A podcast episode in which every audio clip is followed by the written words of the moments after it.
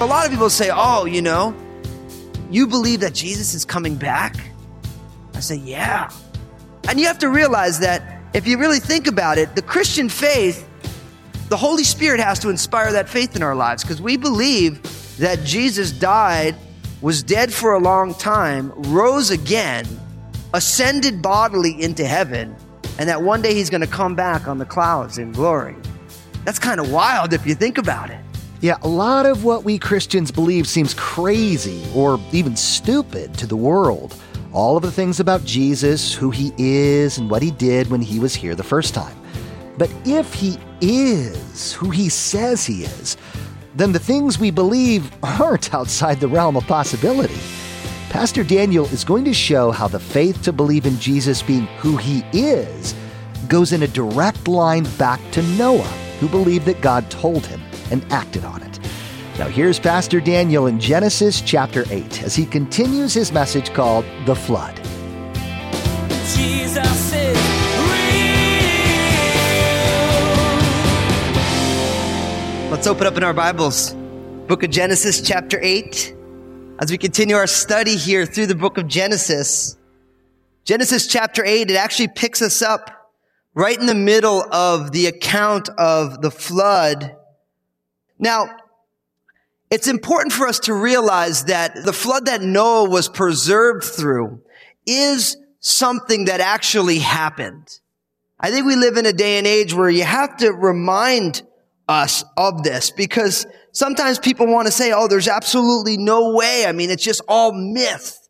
Even just yesterday on Facebook, I was commenting on an interaction among some people and they were like, oh, you know, Jesus and the Bible, it's like Star Wars. It's just an epic myth.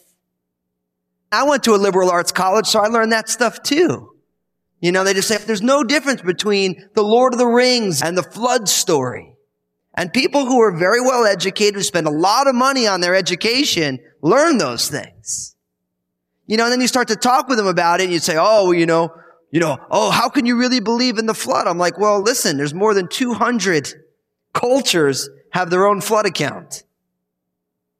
200 different cultures in antiquity had a flood account. It's like, hello, you know? So yeah, it's a big myth, but 200 different cultures had it in different parts of the world. Fascinating. So this is something that actually happened. And oftentimes in the New Testament, the flood is referenced by Jesus and the other writers for different reasons, like in Matthew chapter 24, verses 38 and 39. It says, For as in the days before the flood, they were eating and drinking, marrying and giving in marriage, until the day that Noah entered the ark, and did not know until the flood came and took them all away so also will the coming of the Son of Man be. Wow. What that says is that the return of Jesus, which is the hope of glory for all people who put their faith and trust in Jesus, the reality that Jesus is going to bodily return to the earth, just as it was in the days of Noah, life was just happening until Noah and his family entered the ark. Jesus said, just the way that was, so will the coming of the Son of Man be. And I think it's important that we make sure we realize that because, you know, a lot of people say, oh, you know, you believe that Jesus is coming back? I say, yeah. And you have to realize that if you really think about it, the Christian faith, the Holy Spirit has to inspire that faith in our lives because we believe that Jesus died, was dead for a long time, rose again, ascended bodily into heaven, and that one day he's going to come back on the clouds in glory. That's kind of wild if you think about it. But people always say, oh, I mean, how could you believe Jesus is going to come back? And I'm like, well, listen, the problem isn't with Jesus coming back. The problem is with the resurrection. Because if Jesus was resurrected from the dead, him coming back is no problem at all. So if you ever get into a discussion with someone, they're like, oh, you know, how could you believe Jesus is coming back? The discussion isn't about his second coming. It's really about the resurrection. It's about the implications of the resurrection. But Jesus says, In the days of Noah, life was just happening. People were just doing what they were doing. They were living life. They were eating, drinking. They were getting hitched. And it was just happening until Noah and his family entered the ark and they didn't know. And then the flood just came. And Jesus said, so will it be when the son of man returns. So this is the way it's happening. Now, don't forget about Noah. In Hebrews 11 verse 7, it says, by faith, Noah, being divinely warned of things not yet seen, moved with godly fear, prepared an ark for the saving of his household, by which he condemned the world and became heir of the righteousness which is according to faith. So Noah shows up in Hebrews chapter 11. We call it the Hall of Faith. You guys like the Hall of Fame? The Hall of Faith, it's there in Hebrews 11 to give us reminders of these great men and women who believed God and how God used these people. And for Noah, it was a simple case of obedience. Now, we pick up in Genesis chapter 8, verse 1, where it says, Then God remembered Noah and every living thing and all the animals that were with him in the ark, and God made a wind to pass over the earth, and the waters subsided. The fountains of the deep and the windows of heaven were also stopped, and the rain from heaven was restrained. And the waters receded continually from the earth. At the end of 150 days, the waters decreased. Then the ark rested on the seventh month, the 17th day of the month, on the mountains of Ararat. And the waters decreased continually until the tenth month. In the tenth month, on the first day of the month, the tops of the mountains were seen. Now, we made the point, especially in verse one, it says, and God remembered Noah. And if you're a critical reader, you'd be like, wait, you're telling me that God forgot about Noah? Like all of a sudden God was just hanging out on his heavenly throne and he was just thinking about something. And all of a sudden it's like, oh wait, Noah? Oh yeah, he's in the boat. And he's got animals there. And I made the point that it wasn't that God like kind of had a senior moment and kind of spaced out. I mean, I can't even blame seniors. I mean, we all have that, right? Where sometimes you just forget. This happens in my house all the time. For those of you who have kids, you know what this is like. Where you stick something in the oven and then mayhem happens. And all of a sudden you like smell that burning smell. And you're like, oh, and you go and you find your toast and it's on fire in the oven. Some of you know what that's like. See, when we says that God remembered Noah, it doesn't mean that God had forgotten him. It really speaks of this covenant language. That God had made a promise and he was being faithful to that promise. God is acting in accordance with his earlier promise to Noah. And I think it's important for some of us that we need to be remembering the covenant that God has made with us and the covenant that we've made with Him. See, I don't know about you, but mission creep happens to all of us, doesn't it? You know, you start heading down a certain road. You decide, I'm going to do this thing. Right? And then what happens is, is life happens, circumstances happen, and you began going one way, but little by little you start veering off course. If you don't know what I'm talking about, you must never have been on a diet. Because you guys know what it's like. You know, the first four hours of a diet, you're just like, yeah. Skinny jeans, here I come. Woo! You know? And then all it takes is to go into like the break room at your office and there's like some red velvet cake. And for the first couple minutes, you're like, oh, I don't want none of that. Here I come. Smaller version of me. And then you know what happens by the end of the day, right? You're on your third red velvet cake piece, you know? Mission creep. That's mission creep. That's what it is. You had a plan and then you just took one bite, right? I mean, once you take one bite of the red velvet cake, what's three pieces, right? It happens so quickly. And for a lot of us, our spiritual lives are just like that. Man, you got saved. God grabbed a hold of your life and you were off like gangbusters. I mean, you were to take the world in the name of Jesus. It was just, there is no stopping you. But then life happens and things happen. Things don't turn out the way you expect. And then all of a sudden, before you know it, you're like, oh yeah, I used to be like that young, newly saved person who's zealous. I used to be like that, but you know, Mission creep, you see? The reality for each one of us is simply this God remembers his covenant faithfulness with us. We need to get back to remembering what God has promised us and what we've committed to for him. For some of us in our marriages, we need to return to the commitment we made to our spouses on the day that we got married. When we had children and we thought to ourselves, man, we're going to raise our children in the training and admonition of the Lord. I'm going to read my Bible to my kids. I'm going to pray with them every night. I'm going to pray for their spouses. And I'm going to do this. And when you got your job, I'm going to be the best employee ever. Some of us need to remember the way God remembers. To fall back on the faithfulness of who we ought to be in God's kingdom.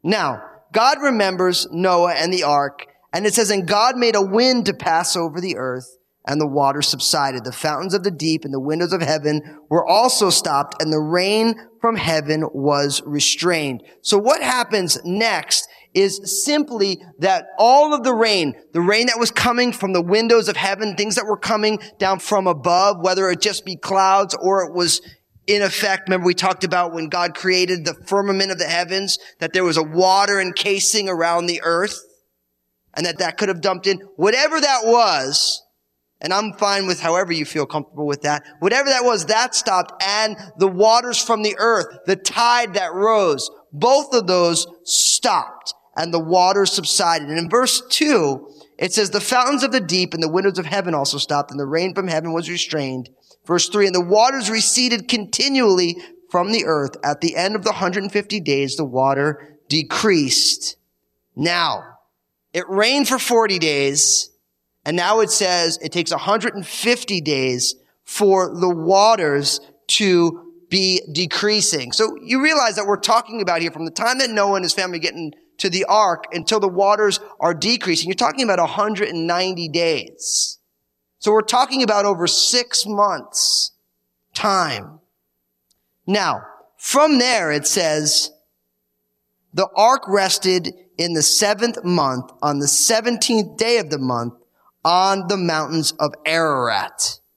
So now we get a location where this happens. Now Mount Ararat is in modern day Turkey. And there is all sorts of writings from around the time of Jesus, both some centuries before and after, about people actually seeing it. Now, as I said, I didn't research all of them, and I am kind of skeptical because I think the chances of a boat, even waterproofed with pitch, for it to last that many thousands of years is, I think it's, unless God wants it to, it, it, it would be a miraculous keeping. So the reality is, is because people always ask, well, where are the fossils of this? I'm like, listen, well, you know, our houses start falling apart in 30 years. So you can imagine, you know, a, a boat that was, has pitch on the inside. So the reality is, is that now on the seventh day, on the 17th day of the month, now Noah's ark comes to a resting place. And what's interesting is in Exodus chapter 12, the 14th day of the seventh month becomes the first day and the first month. So it's fascinating that in this restarting of humanity, now right around the same time, that's where they start their calendar in Exodus chapter 12. So what does Noah do? In verse 6 it says this. So it came to pass at the end of 40 days that Noah opened the window of the ark which he had made. Then he sent out a raven which kept going to and fro until the waters had dried up from the earth. He also sent out from himself, verse 8, a dove to see if the waters had receded from the face of the ground. But the dove found no resting place for the sole of her foot, and she returned into the ark to him, for the waters were on the face of the whole earth. So he put out his hand and took her and drew her into the ark to himself. And he waited yet another seven days, and again he sent the dove out of the ark. Then the dove came to him in the evening, and behold, a freshly plucked olive leaf was in her mouth, and Noah knew that the waters had receded from the earth. So he waited yet another seven days and sent out the dove, which did not return again to him anymore. Now this is fascinating. So what happens here is that Noah he feels the boat resting and he still waits for a time and then he sends a raven out. he sends a bird out to see what's going on. And it says simply that the raven just flies around. It went to and fro, but it never came back. And then in verse 8, he sent out a dove, and the dove found no place to rest the sole of their foot. And she returned into the ark to him, for the waters were on the face of the whole earth. So he put out his hand, he brought the dove back. Now, if you've read your Bible at all, you realize that birds have significance in the scriptures. You have the raven, who according to Leviticus chapter 11, verses 13 to 15, was an unclean animal. A raven was not to be eaten. And the reason it was considered unclean was because the ravens eat roadkill. That's what they do. They eat dead animals. And so, according to Levitical law, any animal that eats other dead animals is considered to be an unclean animal. And you might say, well, why would that be the case? Well, simply because God loves life. So many of these Levitical laws, and I can't wait to get to the book of Leviticus with you all. And I promise it won't take me 150 messages to get through Leviticus. But I kind of would love to teach it that way. Because the book of Leviticus, although set in a time and space, there's so much insight into the heart of God and so many parts of it. Like people always say, Oh, how can you believe the Bible? Why is a woman considered unclean when she has her monthly visitation? People always say that, right? You talk about like, why would you believe that? Well, you have to think about it from God's vantage point. That monthly visitation is the potential for life that never happened. And so it's not that God unclean you're bad. It's just that life that could have been birthed didn't have a chance to live. It's meant to show the people that God loves life. God cares about life. And that even the potential of life that isn't fulfilled, in some ways, there's a resting period after that. See, oftentimes we just especially when we look at it with a skeptical point of view, you're like, oh, God must hate women. No, no, no, no. He doesn't hate women. I don't want to get off on a total tangent, but it's interesting that in cultures that the gospel has never touched, they have the worst records of human rights against women. Look at any culture that doesn't have the gospel of Jesus Christ and look at how women are treated. You're going to tell me that God doesn't like women? You're going to tell me that Christianity is oppressive to women? No, no, no, no, no. No, no, no. You can't get away with that. It's interesting that in a culture that women have all the same rights as men, they'll say, oh, well, religion's bad for the dilemmas between the sexes. I'm like, you have to be kidding me. I'm like, if you grew up in a country that wasn't founded on the Bible, women wouldn't even be allowed to learn how to read. We were horrified when we found out what the Taliban were doing in Afghanistan, weren't we? Women weren't even being taught how to read. Jesus was the greatest champion of women, all through the scriptures. So I get up on this tangent because ravens were considered to be unclean animals, unfit for consumption. But then, of course, you have the dove. And who is the dove the symbol of? The Holy Spirit, right? The dove throughout the scriptures is a symbol of the Holy Spirit. And what's fascinating is that we know in the New Testament, when Jesus is baptized, that the Holy Spirit descends bodily on him like a dove. And the dove has been historically a picture of peace.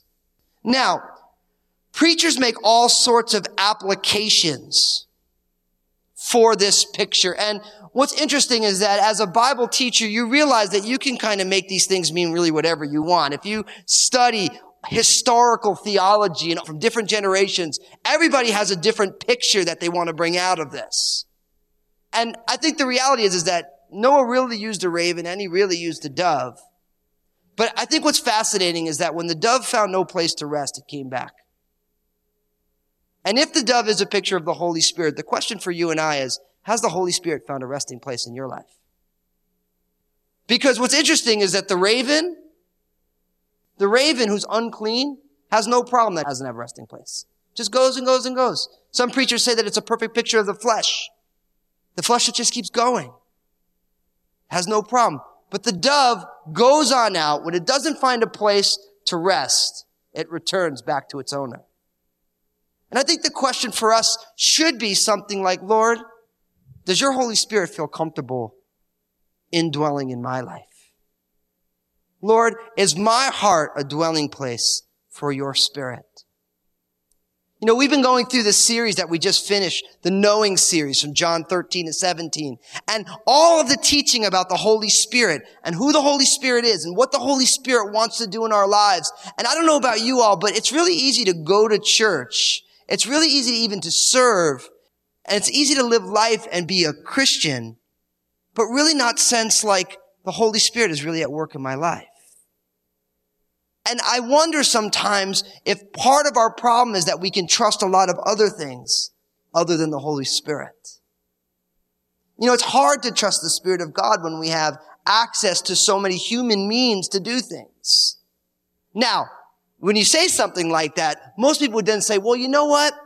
So we should get rid of everything so that we have to trust the Holy Spirit. That's the falling off the other side of the horse. I think the key for us in 21st century America is to learn how to be radically spirit dependent in the midst of a world that we have a lot of opportunity.